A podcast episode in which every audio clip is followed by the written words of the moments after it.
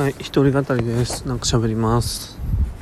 ちょっと朝でしかも駅まで歩いてるところなんであんまりベラベラ喋ってるのも変なんですけれども。えっ、ー、と一昨日のですね偉い店長のライブを見てた時の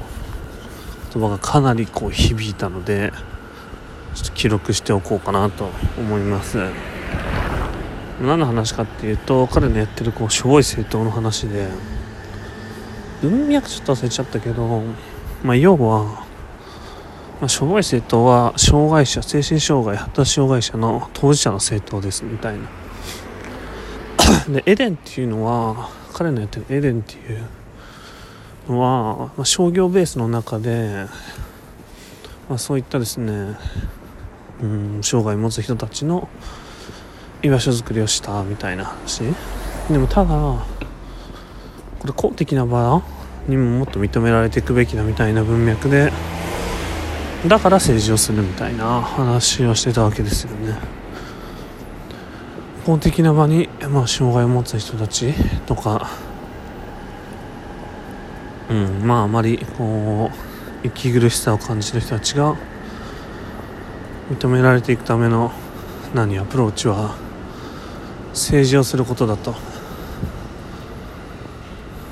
政治をしてオピニオンを発信していくとか。うん。何自分たちの息苦しさっていうのを主張していくこと自体が公的に認められている権利だから、まあ、政治を通してそれを保障していく必要があるんじゃないのかっていう話。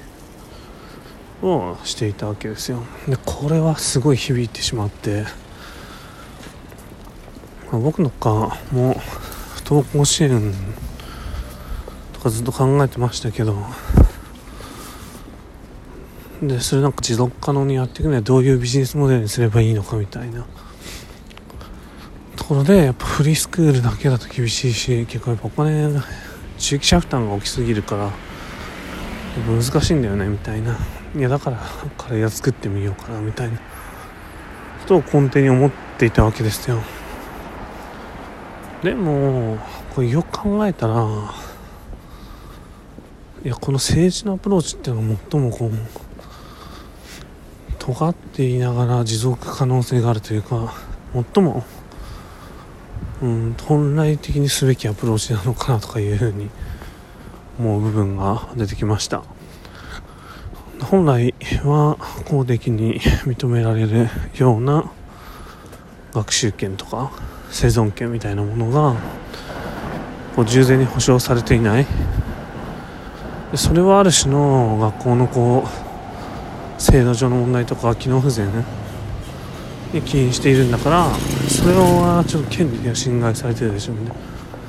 不当でしょうみたいなアプローチ。で改善を求めることが公的に認められるような態度なんじゃないのかなっていうのがいやなるほどなみたいなところですよね。だからいやなんかそのアプローチの方がもしかしたらいいのかなとか思いながらいやこれはもう立候補するしかないなとか思ったりするわけですよね。まあなんか実際どこまでするかというかこれでまたなんかしますとか言ってやべえやつみたいにいない人に言われちゃうんですけどもでもいやこれ確かに必要だし誰かがやらないといけないアプローチだなっていうのは強く思ったのでちょっとこう温めていきたいかなと思います。以上。